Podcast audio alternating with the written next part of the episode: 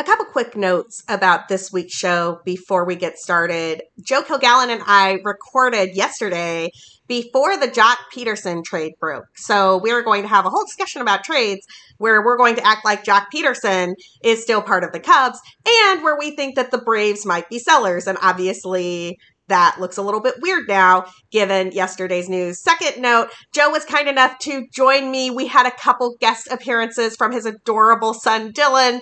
Uh, please just put up a little bit with some of the background noise. We're all doing the work from home thing and just trying to bring you some great Cubs content in the best way we can. I know that you will be kind about those small interruptions. It's a great episode. Make sure you listen to it and leave us a rating uh, if you like this content and you're looking for more. Okay, on to the show.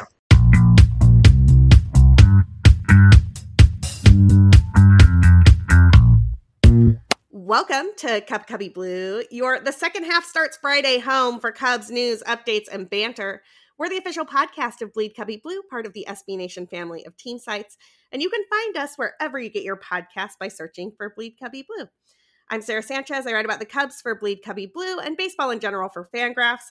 Andy can't be with us today, but I'm thrilled to be joined by a special guest. Joe Kilgallen is funnier than I am. Uh, he is also the host of Locked on Cubs and, frankly, one of the only members of the Cubs Twitter universe that I wanted to have a conversation about what to expect for the twenty twenty-one Cubs in the second half as we head towards the trade deadline. Joe, thanks for joining me. Thank you for having me, Sarah. I don't know if I'm funnier than you. Maybe on stage. I think I think you got quite the sense of humor. You're definitely a way better writer than I am, so you got that going for you. we'll, we'll balance each other out here and see how it goes. Uh, part of the reason I wanted to have Joe on today, if you are a Cubs Twitterati type person, you know it's bleak out there. The Cubs are sellers for the first time in like five years, and frankly, ninety percent of the other writers who are out there are going to do the following dance, and I just want to get y'all prepared for it because you haven't been through it for a few years, so you got you got to be ready for fake Ken Rosenthal, okay? Every single rumor that any person who has ever had any connection or pseudo connection to the Cubs wants to start in the next few weeks is going to be able to start that rumor. And that rumor is going to get retweeted by about fifteen different people to make it look like fifteen people said that thing. But in actuality, it's all like one person saying that thing. And so I really just think you've got to prepare yourself here and be a little media savvy because otherwise the rumors are going to break your heart. You're going to be selling Kyle Hendricks to the New York Yankees for like two guys who are fifteen years old that will never play in the major leagues. And you're just going to drive yourself totally insane. Joe, what is your strategy for dealing with fake Ken Rosenthal season?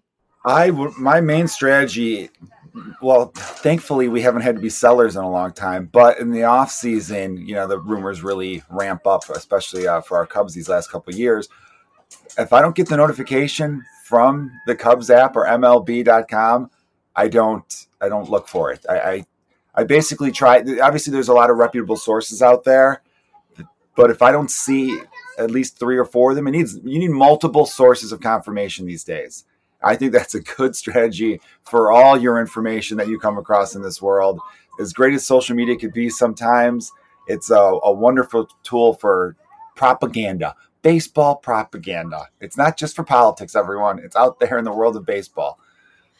Yeah, it totally is. In fact, that reminds me, uh, Chris Hayes, who is a political dude on M S N B C and also a Cubs fan, on his podcast once said that the only thing worse than political Twitter was baseball Twitter.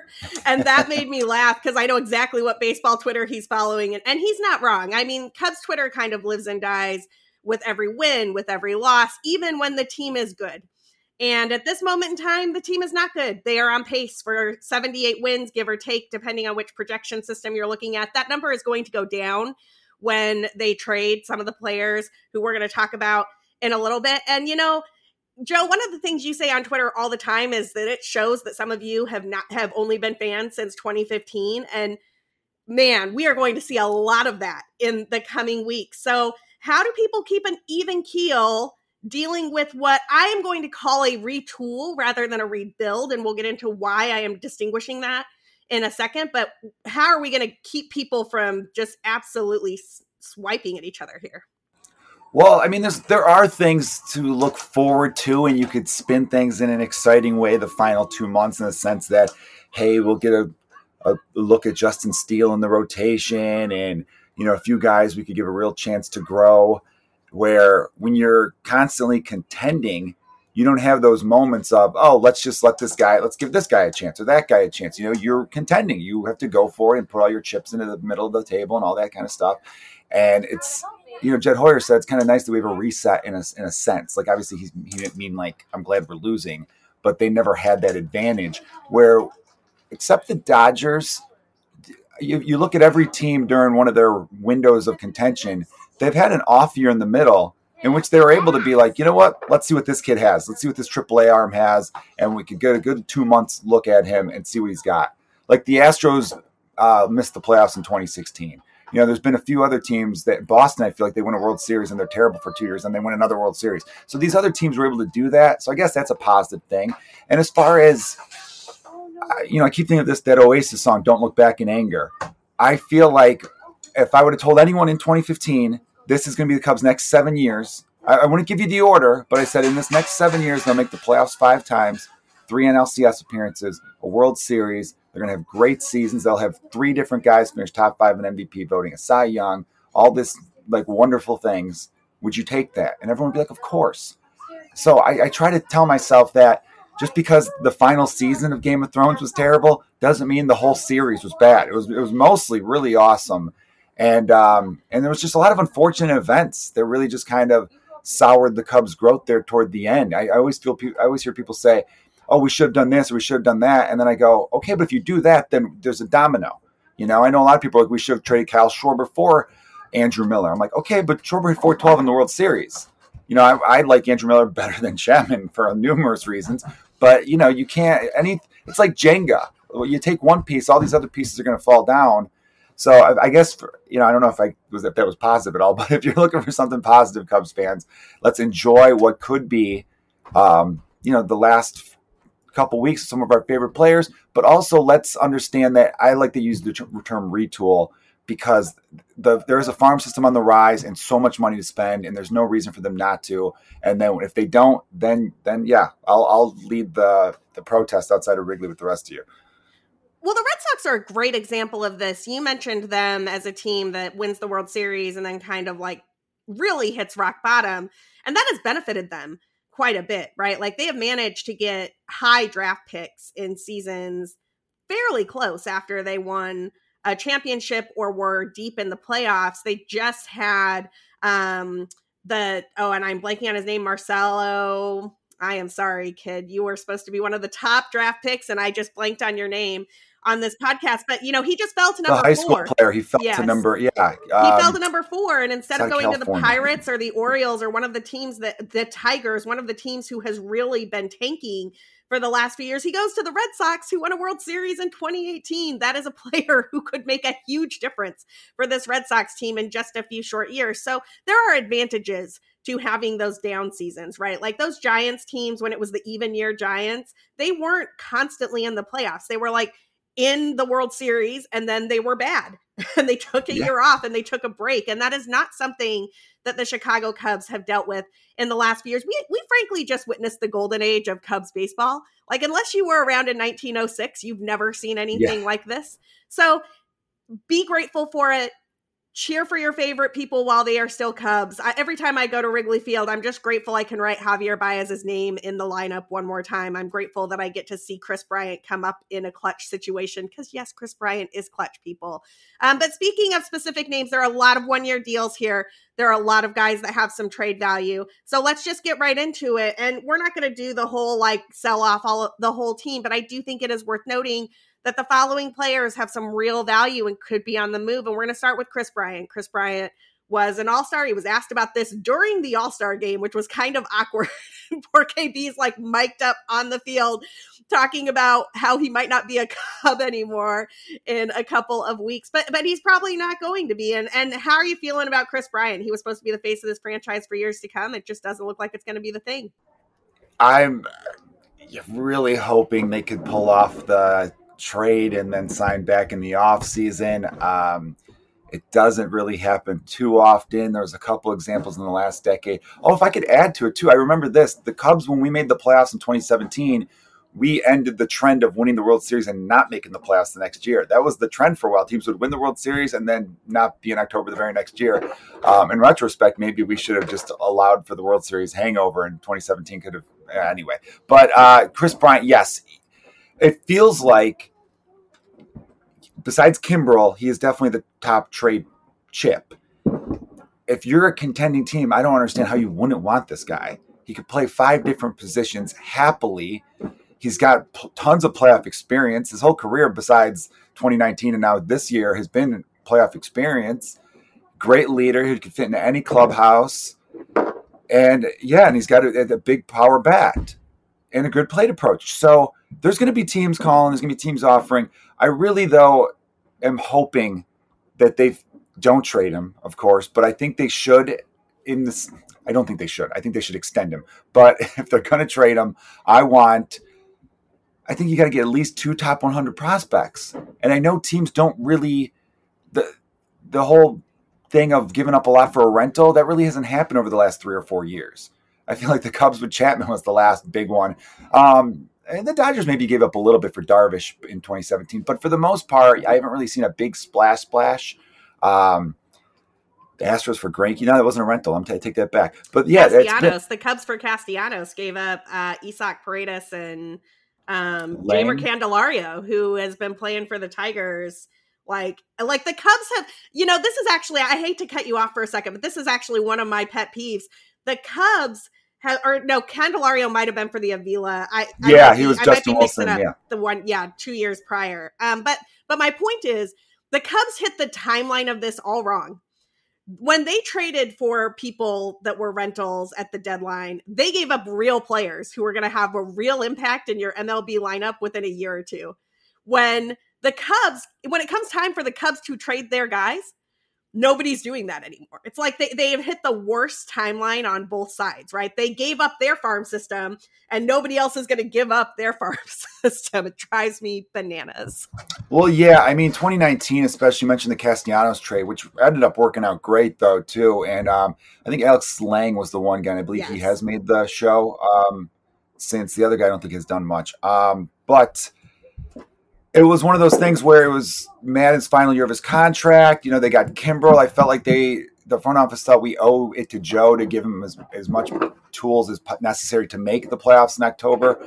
Um, and then remember in twenty nineteen, Javi missed like most of the final month of the season. Anthony Rizzo's foot exploded in that weird injury. Remember that with the pictures, how gruesome and he came that back. Looked? He came back. He came back. And that's the thing, too, when fans question the effort. And I don't, I know we'll get to that a little bit later, I guess, after. I'll save that. Um, but, yeah, the end of that twenty nineteen. And then the pandemic happened in twenty twenty. The Cubs really did hit some weird – I I know there was mistakes, but there's also some bad luck. I'm sorry. My two-year-old son came running up. I didn't even know he was home. Hey, buddy. I don't know if you hear him in the background. I um, can, and I think our listeners can, too. But honestly, I think I think it provides a little bit of color. This is normally a show where we're talking about what Andy's doing with her daughters on a – on a pretty periodic basis.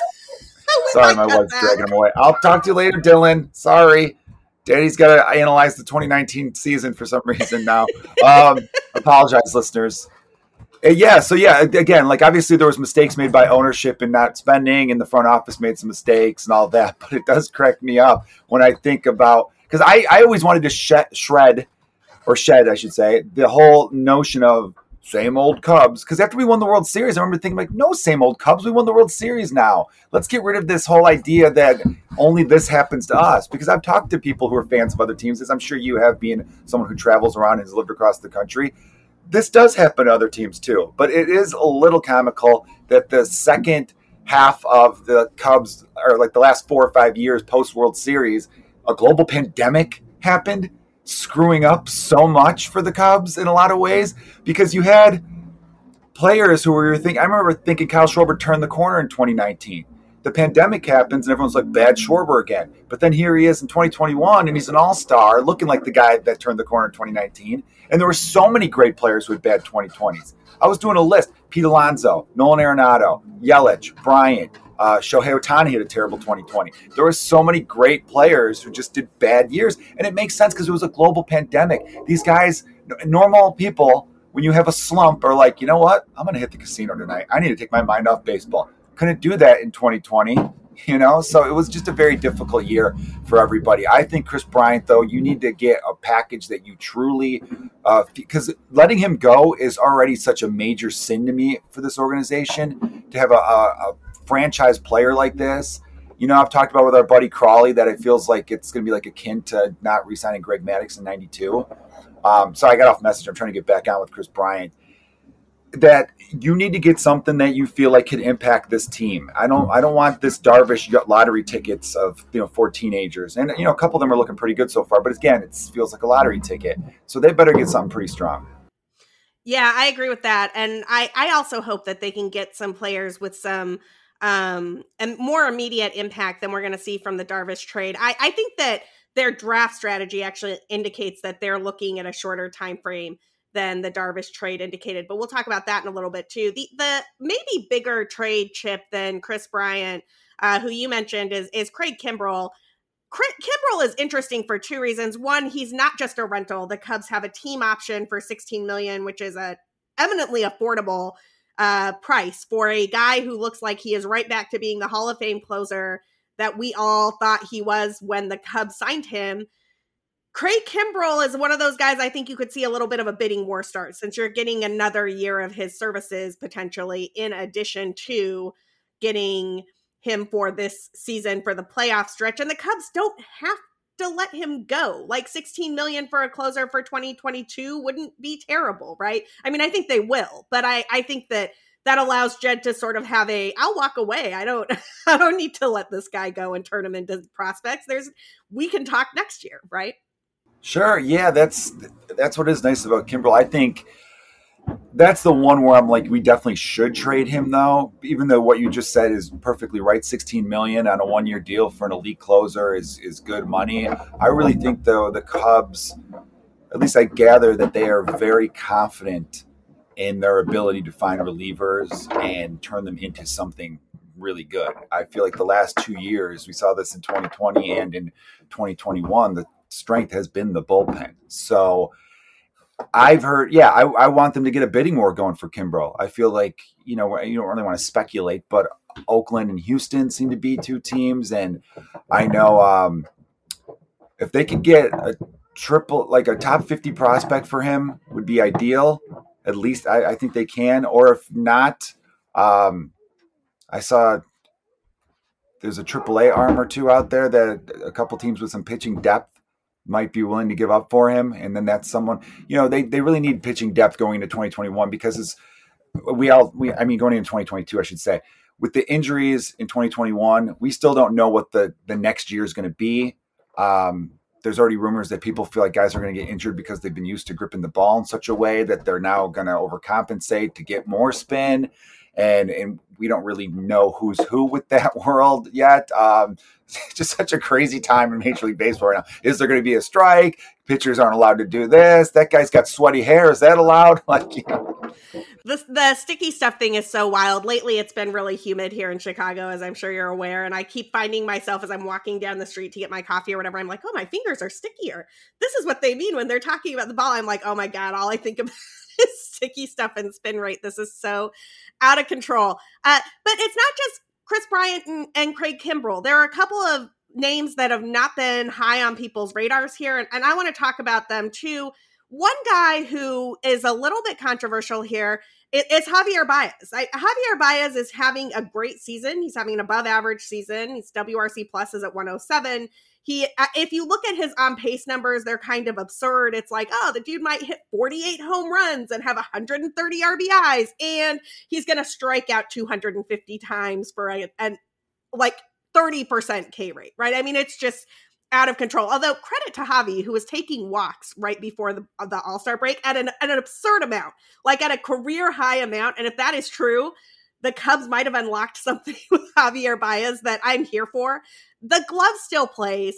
You have to imagine that some team would be interested in that. Is it possible that the Cubs trade Javi? You know, I was going over the list of players who I thought would get traded and ranking them in order. I had Kimbrell one, Bryant two, Javi three. And a lot of people are like, well, they need to keep someone to sell tickets and all that kind of stuff. Could be. I mean, I wouldn't be surprised if Rizzo gets moved at this point either. But with Javi, we sometimes forget as Cubs fans, because it's been a while, because he's been such a mainstay at shortstop. He plays a phenomenal second base, phenomenal third base. I remember during the twenty sixteen season at one point, Chris Bryant said, "We're at our best when I'm in left field and Javi's at third." Like, Chris said that himself. And I remember listening to like The Score and, and the announcer, the radio, whoever was, uh, you know, hosting at that time was joking, saying like, Scott Boras is going to call him up and say, "Never say that again. You are more valuable to me as a client as an all-star third baseman. Do not tell people that the team is better off with you in the outfield." Uh, but that was the kind of guy Chris is. Yeah, Javi is, if I'm a playoff team, I'm calling up the Cubs for Javi. Even if it's like, you know what, you bat him sixth. That's what I would do. I'd bat him sixth and just let him be himself. But it is interesting that you brought up the walks, because I, I don't like the notion of the typical Cubs. If Javi signs with his next team, say in twenty twenty-two, and has a walk rate of eight percent, which would be double what he normally has, I that would make me go, you know what, maybe there is something going on here, because this is a guy who swung at everything, and now all of a sudden he's disciplined after we let him go. Um, I mean, yeah, Javi's the most exciting player in baseball. He's so marketable. I, I think if you're a team in contention, you'd be crazy not to want to have a dynamic guy like that, because as we know, he's the guy who could, he could carry your team for two weeks. He could carry your team for, you know, and, and in the playoffs, that is huge to have a guy that you, you don't know could just go off. Um, or we know he could also go oh for the week and strike out forty times and, and drive you crazy with how he strikes out, because he will give away at bats, which is frustrating. And um, maybe he wants to change the scenery, though. Maybe that would benefit him. I think he loves Chicago and everything. If he goes, I hate the Mets, but him and Lindor together sounds kind of cool. They're best friends. I'd root for that. It would be so fun. I, I don't hate the Mets, but and I don't want Javi to go anywhere. Javi is my second favorite player on the Cubs after Wilson Contreras. Everybody knows you Wilson like Wilson Contreras. Contreras? Is my favorite. I know. Isn't, I didn't know you liked Wilson Contreras. Right? He's right here in this post. Uh, interestingly, Wilson Contreras, not super high on the list of trade targets, but we'll talk about him towards the end, because there are a few guys beyond, you know, we've mentioned Rizzo, we've mentioned Javi. I think Rizzo's less likely to move than Javi, K B, or Kimbrell at this point, just because he's not having as good of a season. And I think that the Cubs do really want to try to find a way to keep him in the fold. He is the captain, whether he has a C on his chest or not. Um, there are some interesting one-year contracts, and I really feel like Jed Hoyer manufactured this roster with a lot of one-year contracts to give him maximum flexibility if the team did what they're doing right now. You know, Joe, you and I were on a panel at the end of the twenty nineteen season where I remember saying, this is not an eighty-two win team. This is a ninety-two win team, or it's a seventy win team, because if they look like a five hundred team at the trade deadline, Hoyer is going to sell. And that has been true for multiple seasons now. He has been waiting for the opportunity to turn some of these contracts that were going to come off the books, or some of these guys who are not going to necessarily resign, into prospects to rebuild the farm. He just hasn't had the opportunity because of the pandemic and some other things that have happened here, right? Um, so Andrew Chafin is one of the best relievers in baseball. He's a lefty out of the pen. He could probably close for some teams. He's certainly a, a great seventh or eighth inning guy for almost every team that's in contention. Uh, Chafin's on a one-year deal. Joc Pederson, uh, look, we might all be sad that he's not Kyle Schwarber, and he's not having the his- he didn't have the historic run Schwarber did before Schwarber got hurt. But Joc Pederson absolutely mashes pitching in a platoon situation, right? Like, he's not good against lefties, but you just leave that guy in against high velocity and let him do his, or did I mix, did I reverse the platoon there? I'm having one of these days. Anyway, Joc Pederson is in a platoon I think situation. You said it right. He, he kills yeah. righties. Yeah. He kills righties. That's what, okay. That's, I thought I accidentally said he killed lefties, and I'm like, that's the opposite. You know, yeah, my I'm, brain might be off with yours though. So we're in sync. Joe and I are both do, doing like the lack of sleep thing here with this podcast. Y'all need to bear with us just a tiny bit. But my point is that Pederson in a platoon situation is an outstanding addition to a lot of teams. Jake Marisnik is an A plus plus defensive center fielder. We have seen what he can do when he's making contact, and he's actually maintained his W R C plus numbers despite the injury. I mean, he's not in the qualified leaderboards right now, but he has been an above average bat for the Chicago Cubs, and he pay, plays a great center field. I think a lot of these guys could go for a handful of spare parts, because they're not at, they're not good for anything on a season that you're going to you're not competing in.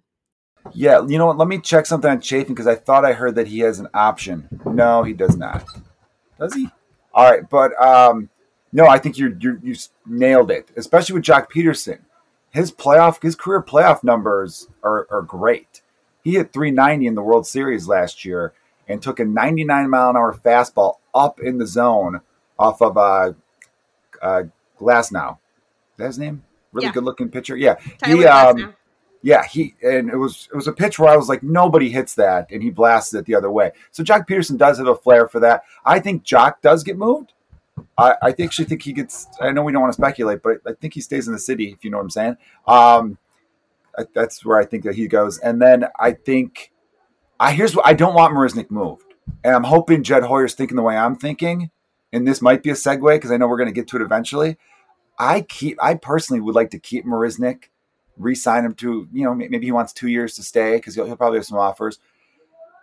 I would like him to keep center field warm until probably around June first-ish of twenty twenty-two, in which we get our guy Brennan Davis up, Futures Game M V P, because th- that's where I see it. Um, the other current center fielder might be a non-tender candidate. I'm not really sure what's going on there. Um, so it's sad, it's sad what's going to happen, really, because everything I've heard about him, he's an amazing person, um, you know, very charitable and all that stuff. But, yeah, just not having a good year, Ian Happ.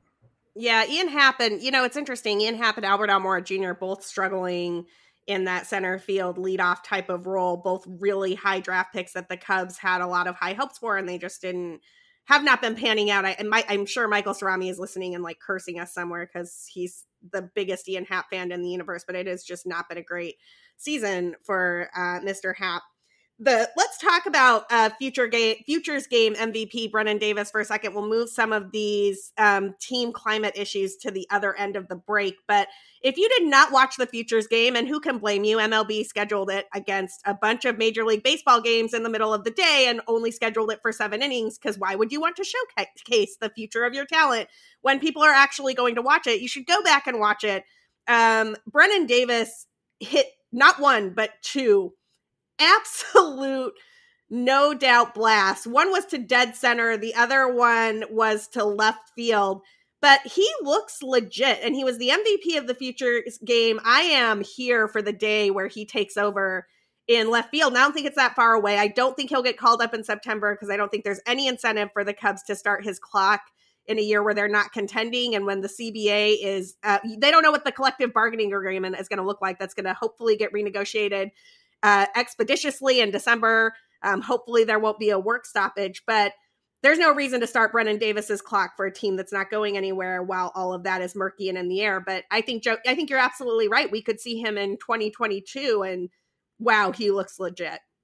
That swing is this. I always look for the swing first, which I imagine most people do, but it's just so fluid and so smooth and so compact that where Ian Happ is such a long swing, although he, he got it de- he got it down the other year. I don't know what happened to him anyway.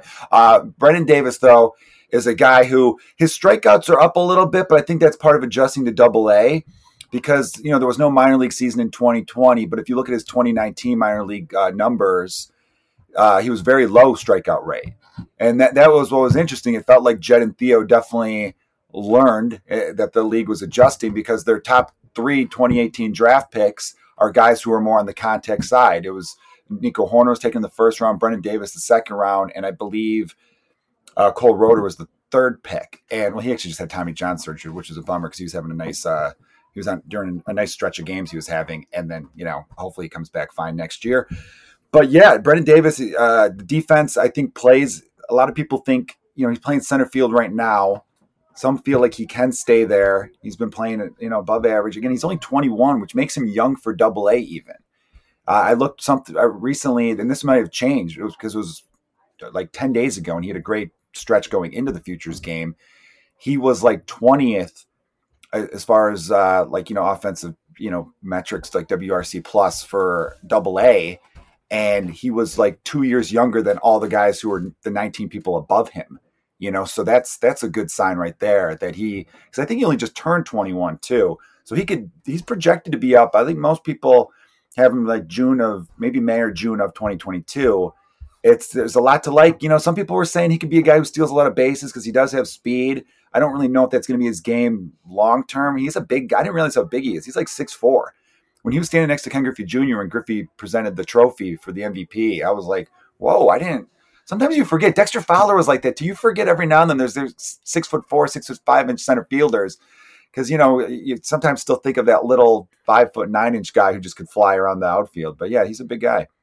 Yeah, he certainly is, and it's it's funny that you mentioned that because I uh, was at a Nationals game a couple years ago, and Buster Posey walked out. We had great seats, like right on the field level, first first row. We're kind of like in the outfield. Buster Posey walks out, and Buster Posey's also kind of a bigger dude than I expected.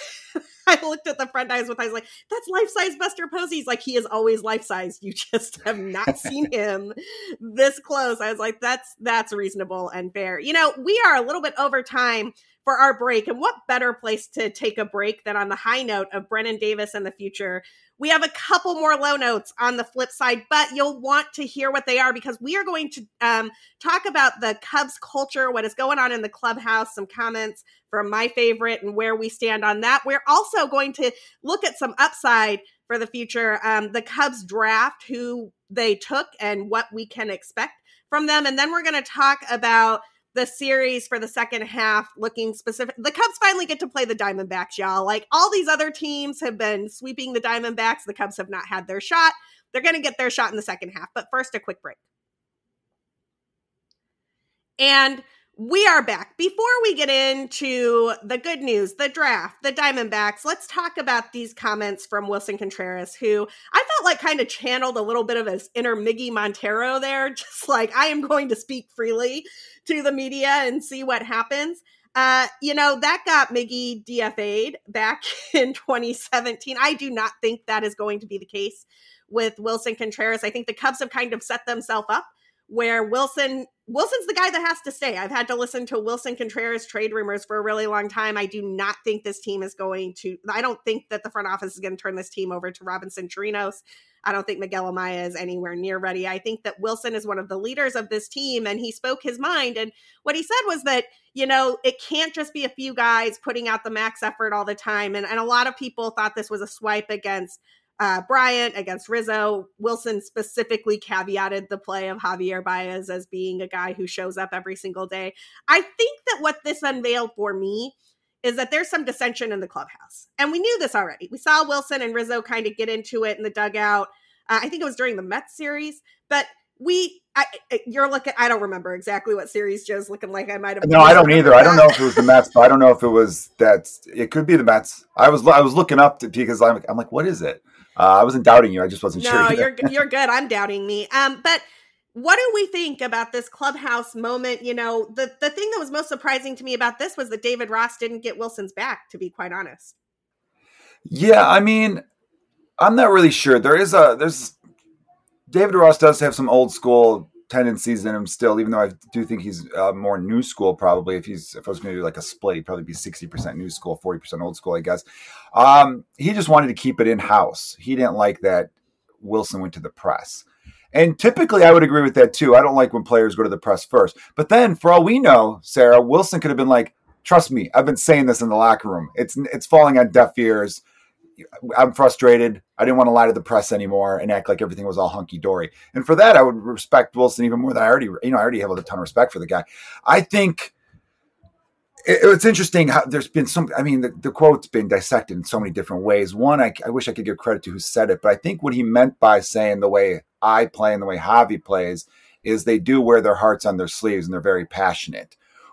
Where Bryant, you know, during a lot of his all-star game interviews, I feel like the All-Star game has just become like a three-day press conference for All-Stars. You know what I mean? It's like every time I was scrolling through Twitter or turn on E S P N, it was like they're asking more and more questions. What's your favorite color and all this?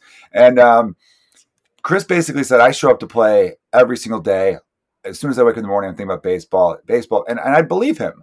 But Chris is also a very kind of stoic, you know what I mean? Um, he's not as, he's not Kyle Hendricks like stoic. You know, like to, to the outsider looking in, someone might say, does Kyle Hendricks even care? Trust us, he cares. He, that's just not in his personality. Um, I do think where Wilson's frustration is, is that he has always played on competitive teams. He came up in the in June of twenty sixteen, so all he's known is winning baseball. So, and he's and he should be rightfully so to be frustrated. I think we all feel Wilson's anger. Um, I'm, I'm glad he's turning into a leader. And there's a good chance that, I don't know if he was mad at Bryant, but I could see him be a little upset with Rizzo. And I don't know what's going on within the clubhouse. I can only speculate. I feel like Rizzo took it really hard when they didn't get an extension done in the spring. And I think he went into the season with kind of a cloud over his head. I think Ian Happ had something similar with the arbitration thing. He's thinking, we're going to arbitration for four hundred thousand dollars. I had, I was the only guy, Ian Happ's the only guy that hit in the playoffs. He's like, you know, I've done, you know, I, I, I, I'm earned this money. How cheap are we going to be? And so they all kind of went in thinking, I'm going to show you what I'm worth. And we know baseball's a mental game. And when you try too hard, you usually, the opposite happens. And I feel like a lot of struggles happen. And then they got the losing streak. And maybe there's a bad attitude in the, in the clubhouse right now. I, and I think Wilson, who's a guy who I believe is a big-time law of attraction guy, he's big on affirmations.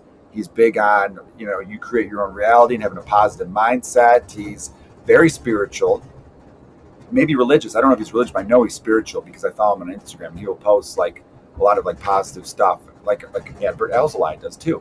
And you know, a guy like that, when he sees a lot of negative energy around him, is going to react the way he did. And I have no problem with Wilson saying it. Um, maybe say it to your teammates first before the the reporters, I suppose. But then again, I don't I don't fault anyone for when they get asked the question and they speak their mind. I can't fault. I, it's one. It's a weird thing where I'm not really too mad at anyone in this. David Ross also doesn't want people to just – he doesn't want to set a precedent where he's, he's okay – with players going to the press before going to the team. I think that was his probably his thing. I'm not sure. Uh, but I know Ross has a ton of respect for Contreras. I came because when I went to Google Ross, someone said, oh, you heard Ross responded? I went to Google Ross's response. Like I just typed Ross Contreras, and I found a quote from last year and then this year about how Wilson has become an unbelievable catcher, and he's such a leader out there. I've got, you know, he's one of the best catchers in the game. Like, you know, so I don't, I don't really think there's bad blood. I think there's just tons of frustration. And when you're around your coworkers every day like that, some of it's going to, you know, spill over. Um, I think if Contreras and Rizzo both sign five-year extensions, I'm sure the two of them will be happy to play with each other for the next five years. I don't think it's as serious as in, you know what, Anthony, you're not coming to my birthday. You know, I don't think it's at that level. Yeah, I would agree with all of that. I think that the one thing I just want to be super clear about, because I've heard a little bit of this chatter in Chicago sports media, and man, sports media sometimes is just the worst. But I, I've heard a couple talking heads uh, speculate that Contreras must be gone because the he made this comment and Ross didn't like the comment. And I'm like, I don't think that's true at all. I actually think that this is the first trade deadline where, unless they get absolutely blown away on an offer for Contreras, and, and I mean blown away, like three top one hundred prospects, including a guy who can probably be in your starting rotation in twenty twenty-two, I don't think Contreras is going anywhere. I, I can't imagine it. I They're not set up to part with him. He's the one position and the one guy who I think they could reasonably get an affordable extension done with. The Sal Perez model is pretty much exactly what you should offer Wilson Contreras. Wilson is one year younger than Sal Perez. They have similar amounts of playing time. They have very similar stat lines. Wilson is a slightly better framer at this point. Yes, really, look it up. Um, he Sal Perez uh, and Wilson strike out at about the same rate. It is a, an uncannily similar line. And so if you want to, you know, do a five-year, eighty-five million dollars deal, or maybe you could do six years, one hundred, because Wilson is a year younger, and call it good. I think that that is something that is eminently doable. And with the improvements that he's made, and this is why I'm always so high on Wilson Contreras, you know, you look at where he started and where he is. He was never the marquee prospect. He was never the Javi. He was never the Hap. He was never the Bryant. He was the guy who came up because Kyle Schwarber tore up his knee and the Cubs needed a catcher when Montero or Ross got hurt, right? Like, this was not in the plan. And here he is. He never went back. He was like, I'm just going to work hard and stay, and my framing's bad, I'm going to fix it. This is bad, I'm going to fix it. You know, he's just been outstanding for this team. And I think that he's the piece they might really build around in the future.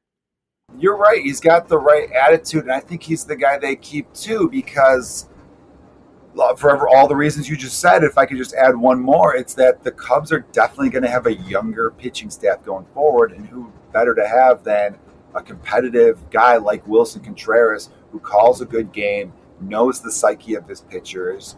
You know, he know like this is a guy who is confident enough to tell John Lester, just throw the effing ball already. You know what I mean? Like, how how great. Like I'm I'm a huge Wilson Contreras fan. I don't think as big as you are. Uh, my only knock on him is like, buddy, stop getting thrown out of third base. You got to understand you're not that fast. Like, but then it's but that's one of those things too, where I heard Madden say and Ross said it's like ah, you don't want to coach out that kind of aggressiveness. I'm like, sure you don't, but it's frustrating sometimes. Um, but no, he's he's a, he's a great team leader, and like you like you just said, five years, eighty-five million seems doable. You can even throw in an option year if you'd like. Um, six six years, I'd be fine with two. If that gets to that point, then you got a heck of a trade trip with Miguel Amaya. You have to think of all these things. And, you know, Miguel Amaya, those got – maybe you switch him to first base, and I, I'm still a big Anthony Rizzo supporter. I think someone who does that much for your organization needs to stick around, um, and he's a high-contact bat. Maybe Rizzo goes to the D H. Um, yes, I believe the D H is coming soon. Listeners who might not want it, you might have to get used to that. It's coming. Uh, but, yes, I one hundred percent Wilson Contreras is, is the right guy to lead this pitching staff going forward. I agree with you that uh, Rizzo could be a great D H, and I also think that the D H is inevitable, so people are just going to have to get over that. Um, let's move on to talk about a little bit more of the future here. The Cubs draft was, I, I thought, great. Uh, their, their pick they took in the first round, Jordan Wicks, not to be confused with Rowan Wick or Brad Weck, uh, is a left-handed pitcher from Kansas, Kansas State? Kansas. State, yeah. Which one's the purple one? Kansas State. Kansas State. Uh, and... I love, okay, I love two things about this. His velo and and changeup um, profile, really kind of profile is like a left-handed Kyle Hendricks to me, with a twist where that changeup is so elite that I've seen it on, in multiple outlets compared to Cole Hamels.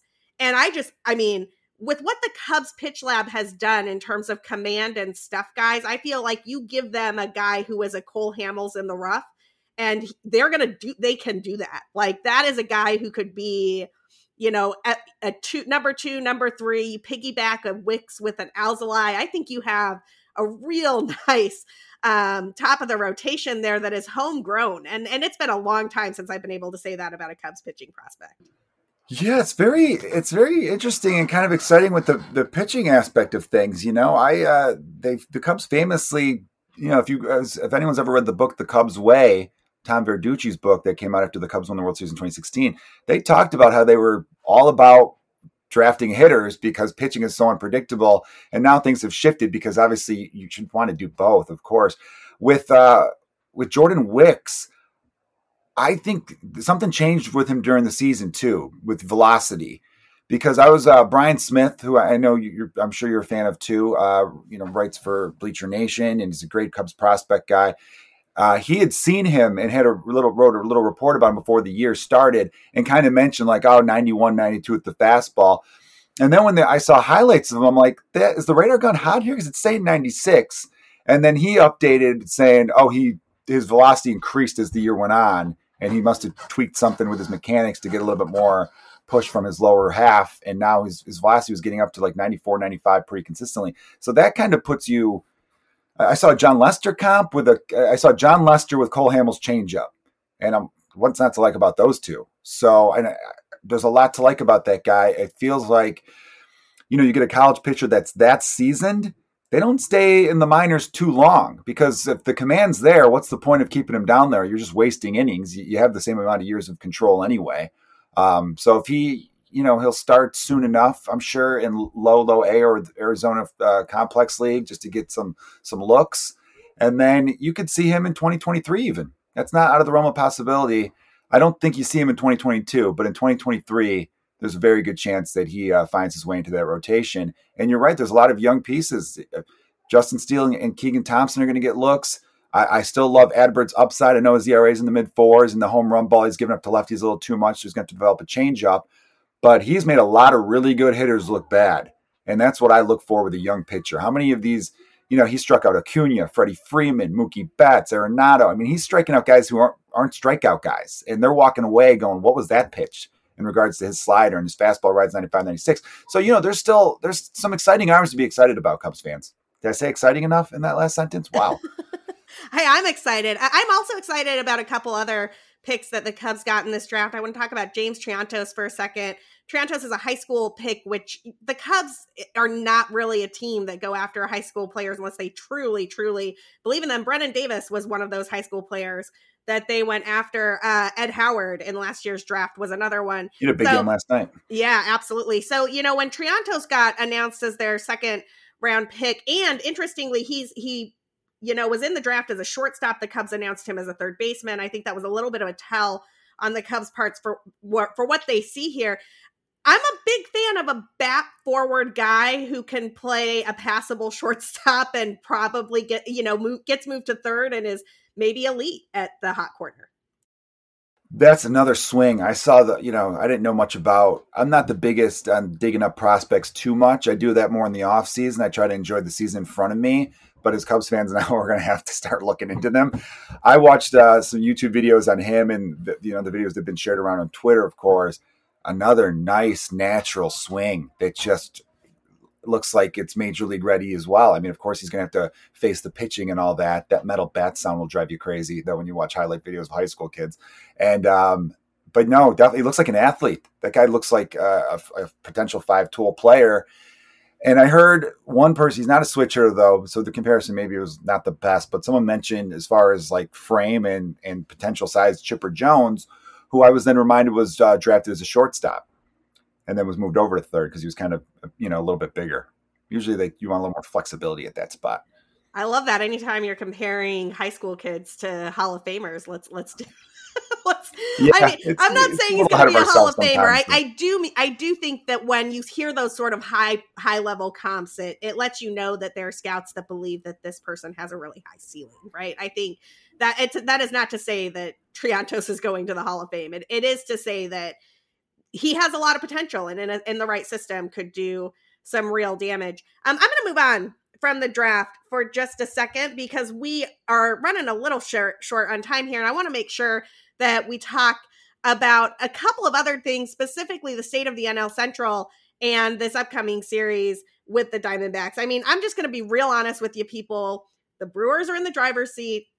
They, the offensive problems that they had at the start of the season that they were sort of masking with their pitching, they have managed to fix with the addition of Willy Adames. They went out and got Rowdy Tellez from the Blue Jays for like almost nothing. And Rowdy Tellez is one of these StatCast darlings that hasn't really demonstrated what he can do in M L B, but the barrel rate is absurd. And a lot of people who look at like launch angle and exit velocity and all love Rowdy Tellez. So the Brewers may have just gotten a real steal in that bat since the Blue Jays didn't have a spot for him. And I am, I may have to become a Reds fan because I don't think I can cheer for the Brewers after the last few seasons. I definitely am not going to cheer for the Cardinals. And I like Nick Castellanos. I, I might have to put my Reds cap on to cheer for uh, Castellanos and Winkler going to chasing down the Brewers because it doesn't look like the Cubs are going to do it. You know, if the Reds win the World Series, I think that increases the odds of Nick Castellanos opting out because his value will be so high. And that gives us another crack at righting the wrong of not re-signing him when we had the chance. So I could root for the Reds. Let's see. The Reds haven't won a World Series since nineteen ninety. I, when I was a child, um, after my parents divorced, my dad would take my sister, older sister and I on road trips to see the Cubs. And we caught a game early. We caught the last game of the Phillies-Reds, and then the Cubs were playing the Reds the very next day. So we went to that game as well. And I saw Lenny Dykstra rob Chris Sabo of what would have been a bases-clearing double, and Dykstra banged into the wall and shattered his collarbone and was out for the season after the play. Anyway, that was just a little fun fact for everyone. Um, yeah, I could. I don't want to root for the Brewers. The Milwaukee fans have gotten very chirpy uh, lately, and we get to remind them that they've never won a World Series, which is nice. I don't understand. I don't even get. I when they were winning, I was like, all right, they've got this three-headed monster of their top three in the rotation. Those guys are all legit and really, really good. And they've got a really solid bullpen. Craig Counsell's such a head scratcher of a manager because there are times where we face them and I'm like, why is he going to this guy in the seventh inning? It's the, the first game of the series. He's going to be not available the next two days. What is Counsell doing? But it seems to work overall. I don't get it. I really don't. Their hitting is bad, but you're right. They made two moves that really kind of stabilized them in a way. Because at one point, I remember every Cubs fan saying, we should have gotten Wong. We should have gotten Jackie Bradley Junior And I go, yeah, great defensive players. Jackie Bradley Junior was having one of the worst offensive seasons in baseball. Like, he was Sogard level. Um, and and Wong, I think, is still – he's probably about average at this point, but there were, he was struggling there for a stretch. Yeah, I uh, was looking at the Brewers offense for a piece that I'm working on, and I haven't quite unraveled all the mysteries of it. So that's that's a Bizarre. couple weeks away. I, I'm trying to figure out, you know, Willy Adames was a sub, he was a below average offensive um, player for the Tampa Bay Rays for, for years. He was like a ninety-five, ninety-six-ish W R C plus guy. Great glove. Good guy to have on your team, but just like not really the dude that you bring in for offense. He comes to Milwaukee's. He's been on fire. It, it's every position in the lineup. It's every person he faces. It's against every pitch. I don't know if it was just a change of scenery thing or what, but Willy Adames is doing some damage for the Milwaukee Brewers in a way I didn't expect. It might cool off at some point. I actually... And, and Rowdy Tellez, like I already said, I think is he's a legit bat and could really, really give them an offensive boost. Um, in terms of the Reds, I mean, I think that the Reds are – there's only one player on the Reds I don't like. I don't like Amir Garrett. No, no Cubs fan likes Amir Garrett. But frankly, like I, Nick Castellanos almost makes up for Amir Garrett. Joey Votto. Joey awesome Votto too. is Joey Votto, right? Like I – Nick Castellanos, if you did not see it, on the red carpet where everybody wears like Versace suits that were like made for them with their, you know, El Nino in the, in the pocket or whatever. Nick Castellanos was wearing jeans and a t-shirt that his son made him. He's like, yeah, this was a present from my son for my twenty-ninth birthday. And I decided I wanted a special occasion to wear it to. And his little kid is standing right next to him, like just glowing that his dad is wearing the shirt that he drew. And I have never loved anything more. Yeah, that was really great. He's he's a great person, Nick Castellanos, and um, yeah, that's uh, that's one that he should still be in blue. Because when you see that famous GIF where he hits the home run and slams the bat down, he looks better in blue than in red. He just looks he looked like a Cub, and he he really wanted to be. Oh God, we could we could do an hour of a sobbing podcast talking about how he should still be in blue. A couple other cool red carpet people though. Uh, Chris Bryant and his son Kyler had a cool look going on. And then, I don't know if you saw the Freemans. Wow. I've never seen a suit look so good on a kid. Their son must have been like four or five years old, I think. And he was rocking that suit. I mean, he looked cool as hell. The Freemans were hysterical because I don't know if you saw this uh, picture from Danny Vietti, uh, who covers the Padres, I believe. But so... Picture of uh, Freddie Freeman's son with Fernando Tatis Junior And apparently early in the season when um, Freeman was hitting about two twenty, his kid walked up to him and said, Dad, you need to hit better because I want to go to the All-Star game to meet Fernando Tatis. And he was just like, and Freeman's like, is that the only reason I should hit better? He's like, yeah, he walks away. So the kid got to meet Fernando Tatis and I thought that was adorable. Yeah, that's pretty nice. Yeah, Freeman's a free agent. I wonder how come we're not hearing any sell rumors with Atlanta? Why is it just Cubs people have to sell all their pending free agents? You know, we are hearing there. sell rumors with Atlanta now, but uh, I think that most of those are after Acuna oh, yeah, tore his right. A C L. Yeah, so I think bummer. that as long as they had Acuna, who was I, that's such a tra- – I'm so sad about it because he was having was, just a dynamite season, and he's such a fun player to watch. I think as long as he was in the lineup, you sort of felt like they had a shot, a real legit shot, to run down the Mets or the Phillies. That N L East division is weak, man. It is, it is. Nobody really seems to want to win it. All of those teams have flaws. They're going to have to make huge moves just to get to the playoffs, let alone win the thing. Um, but without Acuna, I don't know. I don't know what the Braves do. And Freeman is a, is a primo trade chip. Yeah, it's true. And you're, I agree with everything you just said there. You know, it's weird about the N L East. I, I can't believe it still. The Marlins are in last place, but they're one of the only teams with a plus run differential. They're like well, a plus twenty. I don't understand how they're not winning, though. Let's talk about the Marlins, because the Marlins are a great segue to this upcoming series, how the Cubs are going to start their second half. The Cubs finally get to play the Diamondbacks in Arizona. I like this at the start of the second half right after the All-Star break, because you don't have all the normal stuff that you get with a West Coast trip, and you have time zones and jet lag, and you were coming off Sunday night baseball, and now you have to play at ten o'clock at night or whatever. Uh They're, they just get to play in Arizona, right? And I'm sure that a few of the guys have been out there for a few days just waiting to make, you know, to make sure they're ready to rock at the start of the second half. But I'm a little nervous about this because the Cubs have actually been better against good teams this season than they have been against bad teams, right? Like the Cubs swept the Dodgers. The Cubs swept the Padres. The Cubs the looked pretty good against a Mets team. They did not look good against the Marlins. I was at those games. They were terrible. That the Cubs looked like they kind of rolled over and died when the Marlins came into town. The Cleveland baseball team, who has not been great this season, the Cubs did not look good against that team. And I am worried that this team is going to be kind of deflated. They're staring down the barrel of a million trade rumors, and they might just walk into Arizona and lose two out of three or all three. You know, I would have uh, totally agreed with you, but I was actually thinking the other day that they're going to start the second half. I know a lot of teams aren't big on team meetings, but I feel like the Cubs are going to, I think David Ross is going to have a little gathering before they kick off the second half, maybe a little rah-rah halftime type speech um, where I, or maybe Rizzo talks, maybe Wilson talks, where they're basically going to be like, hey, we can't control what's going to happen behind the scenes. We all know this is the side of the baseball business that can be tough on all of us.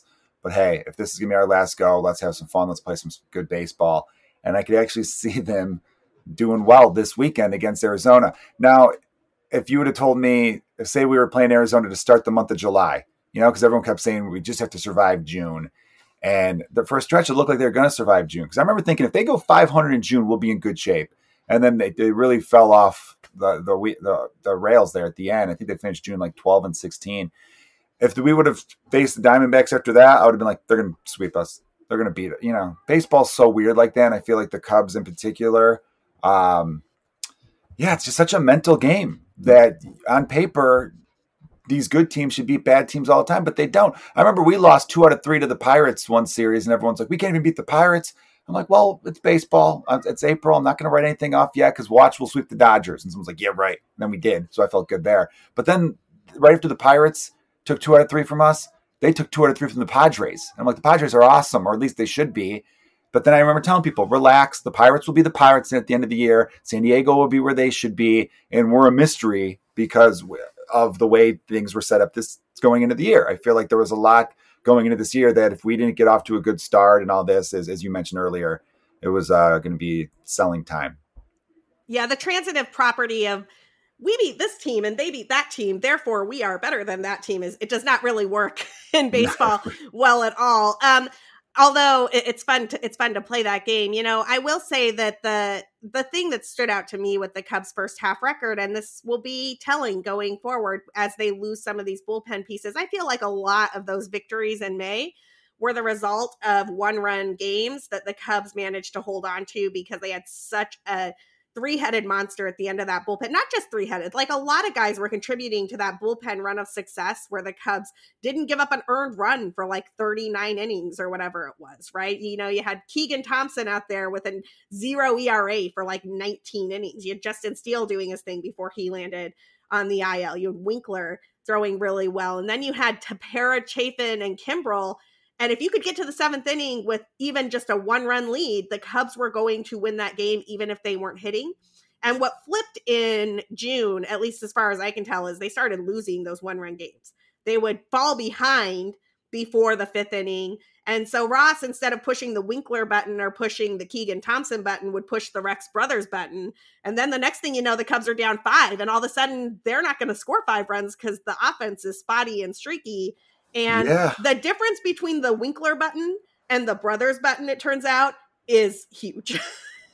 I know. There were a lot of one-run games. I was going over the Dodgers series because I was trying to find like a highlight to talk about, like a favorite moment in the first half. And, you know, sweeping the Dodgers was really nice. Remember, Kershaw only lasted one inning. The offense, too, during that stretch with Matt Duffy and Nico Horner. And in the one game, we had a walk-off against the Dodgers to complete the sweep. Rizzo had the game-winning hit, but Matt Duffy got on base, scored the game-tying run in the tenth, and then he had the base hit to tie it again in the eleventh because we had given up the lead. So it was almost like the Matt Duffy game because he was just doing – it was just – it's so it's so interesting, the domino effect and plate approaches, because Matt Duffy and Nico Horner just adding two more high-contact bats was enough to have other players have better at-bats. I think it's contagious. I use the analogy in basketball. When you have one player on your team diving for loose balls, it makes everyone else play better on defense. They see that, and they go, well, I don't want to be the lazy one. And you have a guy like Matt Duffy just giving you professional bats, and Nico Horner too, and made everyone else kind of have more professional bats. And then when that went away, coupled in with starters only going three innings, and then you're right, Rex Brothers being the middle relief guy, and, you know, it just kind of all just snowballed there. You know, for they started – They're eight and four to start June. First twelve games, they won eight. And I remember being like, we're going to be fine. And then the injury, injuries will always catch up to any team. They really will.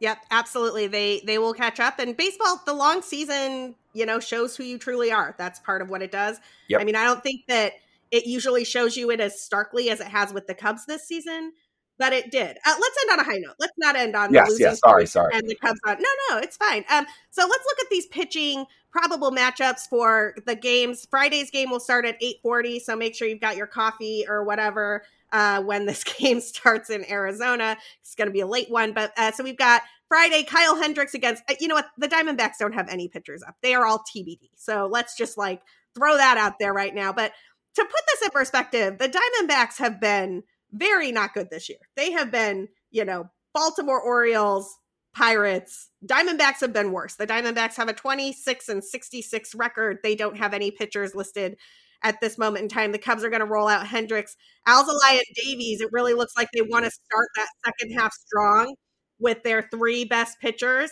Um, and then their T B D for the Cardinals series that starts on Monday. What are you looking for from Kyle Hendricks to start with, to start off the second half? Just continue what he's been doing. Um, he's been doing a really great job. I, I was looking at his numbers the other day. If you remove those two Braves starts in April, in which he gave up seven runs and I think six runs and only a, a couple innings here or there, his E R A on the year would be like two point nine, you know, which is pretty, that would have made him an all-star, I feel like. Uh, so, yeah, he's been on a real nice roll. Continue to keep the ball down, mix up his changeups a little bit. The home run balls bit him a little bit uh, more so, but it, they've been solo shots, which you could live with. Um, so, yeah, just more of the same from Kyle Hendricks. And Adbert, as I, I think I mentioned a little bit earlier, he needs to keep the ball in the ballpark, especially against left-handed hitters. I feel like he's doing amazing against righties and against lefties. That slider doesn't play as well as it does to righties. So he needs to really work on a changeup, I think would really help him.